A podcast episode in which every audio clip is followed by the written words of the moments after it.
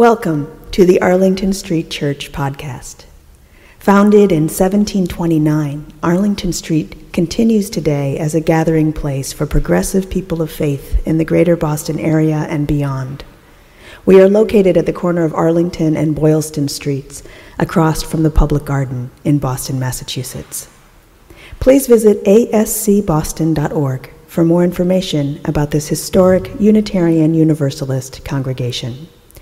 Arlington Street Church, gathered in love and service for justice and peace.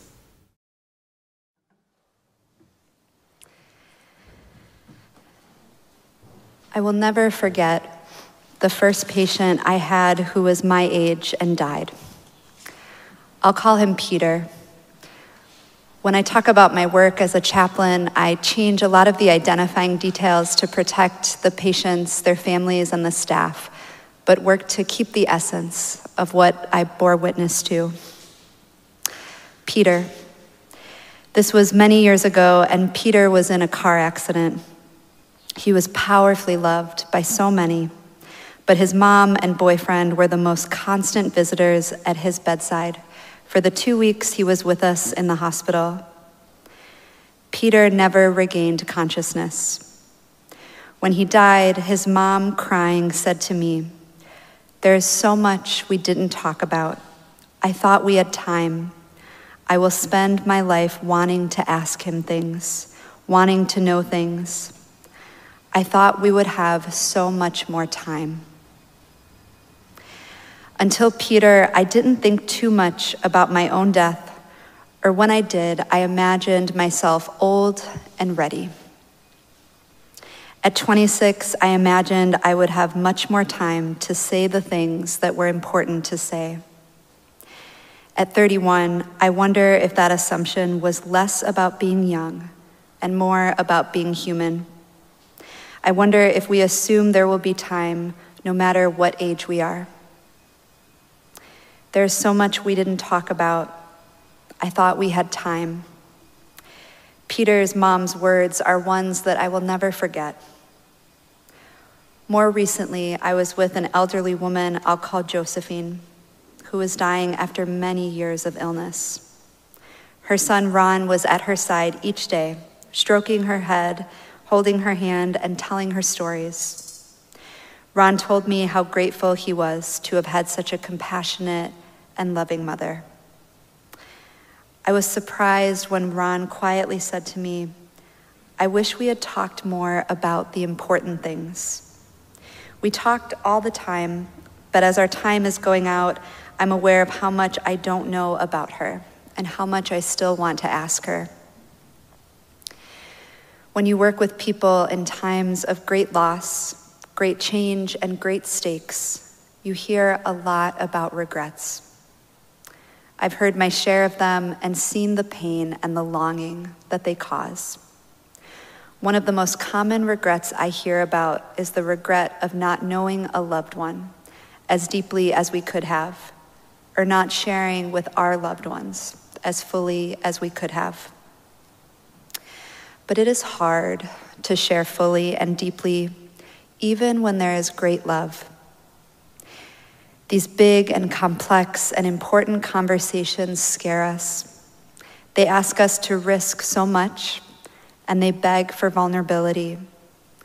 I see this in my work too.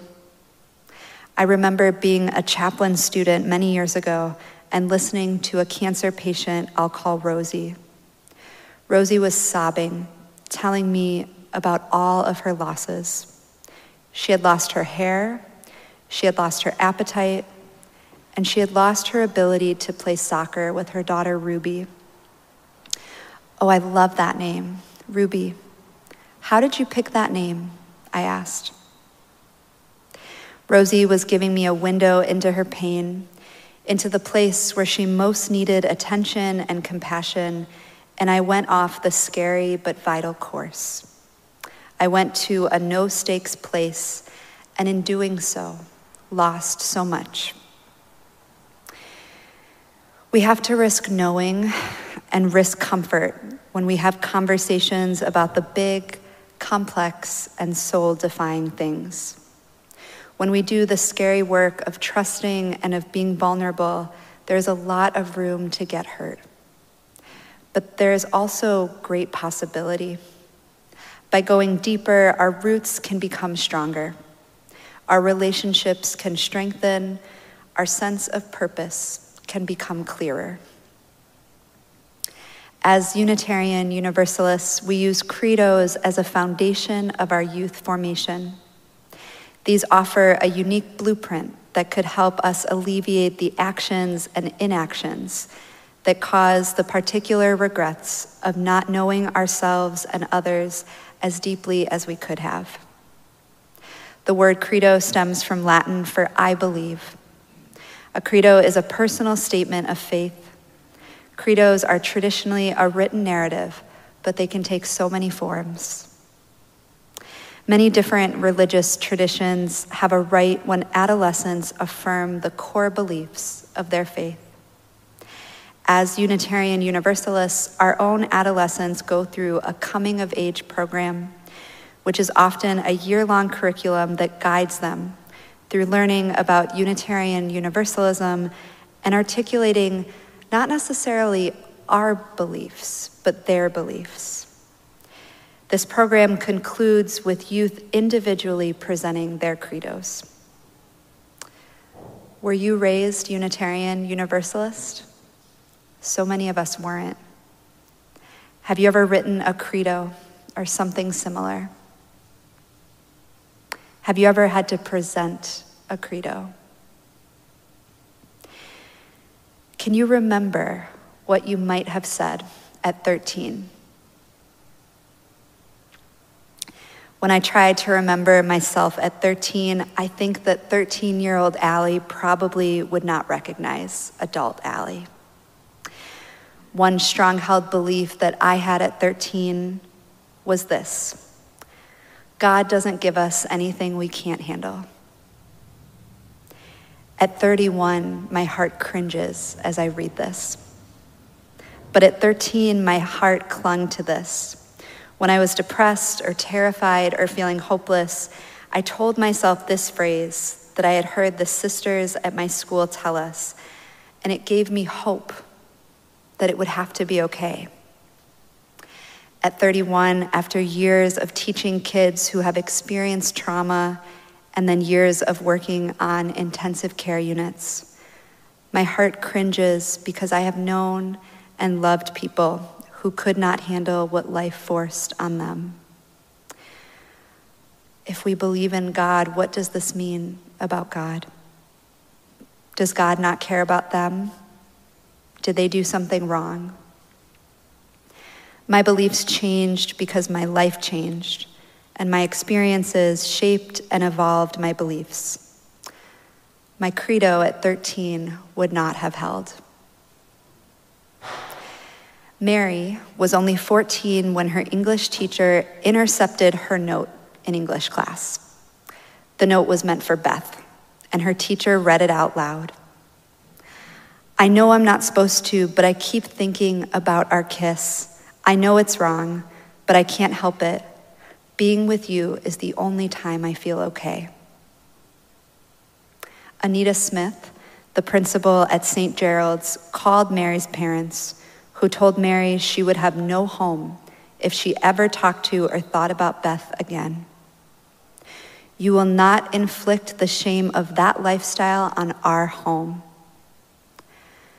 Young Mary tried so hard, but she couldn't help who she was. When Mary's mom found love letters from Carol to Mary stuffed under Mary's bed, she kicked Mary out of the house. No one in Mary's family would return her calls. It was 1991. In 1993, Mary went to her first Gay Freedom Day march. That's where she saw Sally. Sally had a loving smile and, had, and held a huge sign that said, I love my gay child and I love you. Free mom hugs to anyone who needs them. Mary read this, and everything stopped.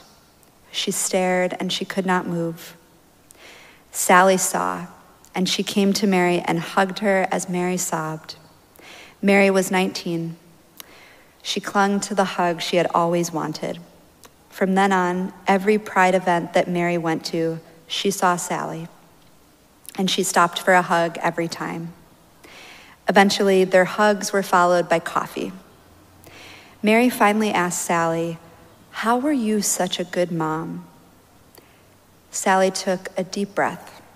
She had been dreading this question, knowing the answer would disappoint Mary. I wasn't a good mom, Sally said. Not at first. Not for a while, actually. Paul told me he was gay, and I yelled and sobbed. I pleaded with him to be different. I yelled at him for doing this to me. I lost sight of what this was like for him. I watched as Paul went from a happy, bright, active person to a shell of who he had been. He never went out with friends, he lost weight, and he looked like a ghost. I begged him to tell me what was wrong, and finally he told me that he hated who he was. My sweet boy, whom I love more than anyone or anything, hated himself, and he had felt hated by me. So I promised to do better. It didn't matter who my boy loved, I just needed my boy. And when I had finally learned how to be a good mom to Paul, I knew I needed to be a good mom to the kids like Paul who didn't have parents, who never got hugs. Once I really paid attention to Paul, I knew I needed to change my beliefs. Mary was stunned. She had never imagined Sally could have ever been anyone but the loving, accepting, hug giving mom. But it took a lot for Sally to become the mom that held Mary. When credos are a one time event, they are a milestone. When credos are ongoing and become a spiritual practice, they are a process. There's hope in knowing that our beliefs can and will change, and there's holiness in this evolution. What would it look like if we made credos an annual spiritual practice and not a milestone? What would this look like for ourselves? Imagine if we sat down every year and we gave ourselves time and carefulness and intentionality to examine our year and to know what happened, influenced what we believe. Imagine if we documented this in a way that felt right to us a journal passage, a worksheet, a letter, a poem, a song. How would giving ourselves protected, intentional time to access our beliefs impact our actions? How would seeing how our beliefs sustain and evolve impact our sense of hope and resiliency? How would giving ourselves this time deepen our, spiritu- deepen our spirituality and our sense of self? And what would an annual credo spiritual practice look like for the people we love and the people who love us? Imagine if we talked to our loved ones about this practice. Imagine if we presented our annual credos to our loved ones.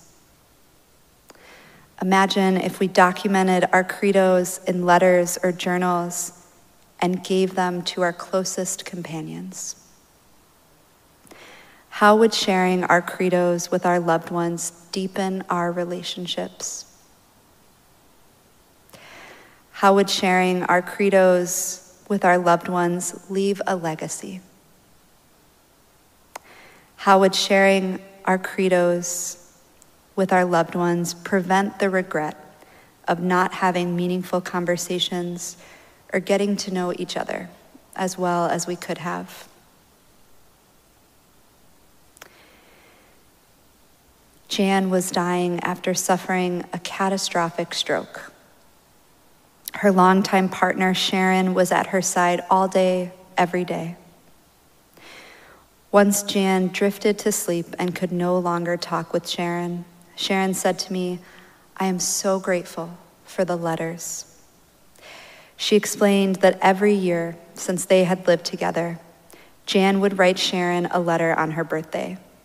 She always wrote the same four points what I know for sure, what I want you to know for sure, what I wish for, and why I love you.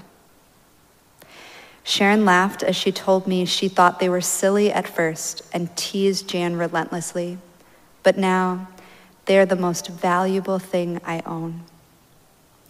Sharon shared how some years the answers stayed the same, but at other times the answers were wildly different and even contradicting. One year early in our relationship, she told me what she wanted me to know for sure was that my lack of planning would end our relationship. Many, many years later, she told me she loved me because my spontaneity helped her have fun and allowed her to be free and happy. At Jan's memorial service, her niece, her minister, and Sharon each read selections from her lifetime's worth of letters. These passages brought Jan to life again, and they deepened the connection to her for so many people who loved her. There is beauty in the creative form of credos. You can capture what you believe in so many different ways. I'd like to offer you some guided statements to open your minds and hearts to this spiritual practice. When I am no longer on this earth, look for me in. I believe. My heart is most full when I want to be remembered for. I find my greatest purpose in. And I'll repeat those one more time. When I am no longer on this earth, look for me in. I believe. My heart is most full when I want to be remembered for. I find my greatest purpose in in getting ready to preach this sermon, I asked some of my loved ones these questions, and I'd like to share one response that I received. This one comes from a dear mentor. She says, When I am no longer on this earth, look for me in your fears. As I got older and wiser, I challenged myself more. I wanted to value growing over being comfortable. I wanted to take risks and I wanted to bet on myself, even when I was afraid. I believe so much of our growth and our connection to each other come when we are afraid. So, when you are afraid, remember me, look for me, feel me close. I love you in your fears. As Unitarian Universalists, we believe in a free and responsible search for truth and meaning, and we encourage each other's spiritual growth.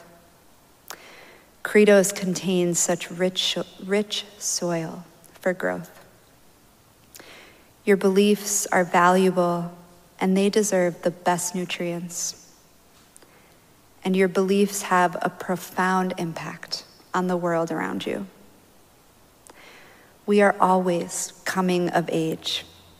May we take refuge in credos and may we find great, great meaning there for ourselves, for those we love, and for those who surround us. Amen.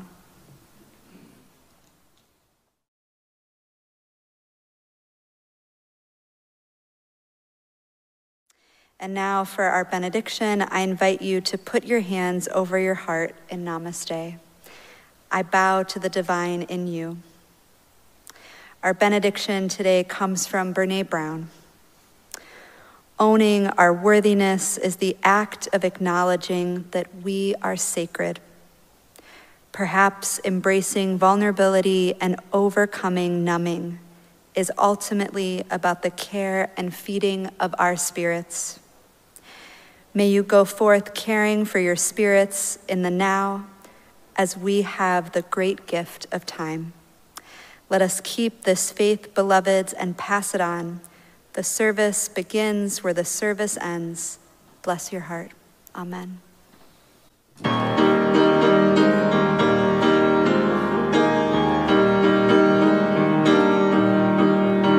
Where you go, I will go, beloved. Where you go, I will go. Where you go, I will go, beloved. Where you go, I will go.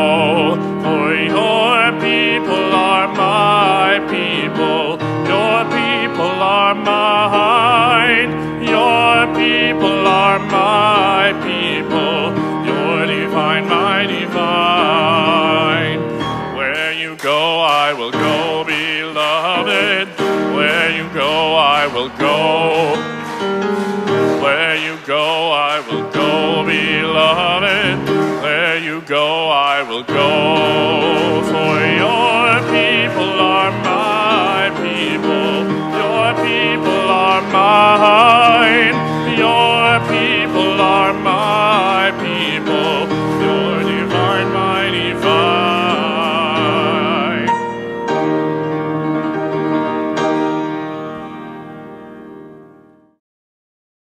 Please visit ascboston.org for more information about this historic Unitarian Universalist congregation. Arlington Street Church, gathered in love and service for justice and peace.